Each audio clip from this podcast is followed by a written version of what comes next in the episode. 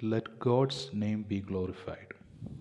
I am Mani Jacob K., your brother in Christ. I welcome all of you into this brief message. We are going through a crisis the world has not yet faced. Compared to other countries, COVID patients in India are growing. Earth is undergoing several harmful changes as well. This message is an answer to my questions like how should we as God's children cope with this crisis and where we are heading towards. I want to share with you something based on what God has spoken to me regarding this topic. I saw many believers losing their faith during this pandemic. Many lost their dependence on God. They don't think that God will rescue them from the pandemic.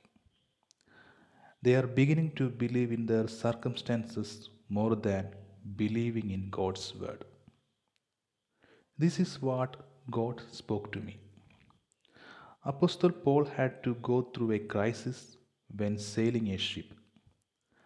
The ship was about to sink, and all the people in the ship were about to perish. Passengers of the ship were so terrified that they didn't even to ready to have any food.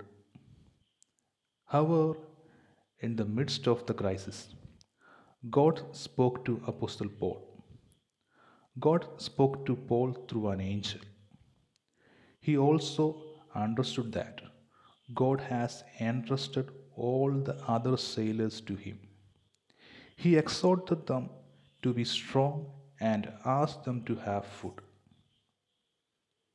In the midst of the crisis we are in, this is the same message God has for us.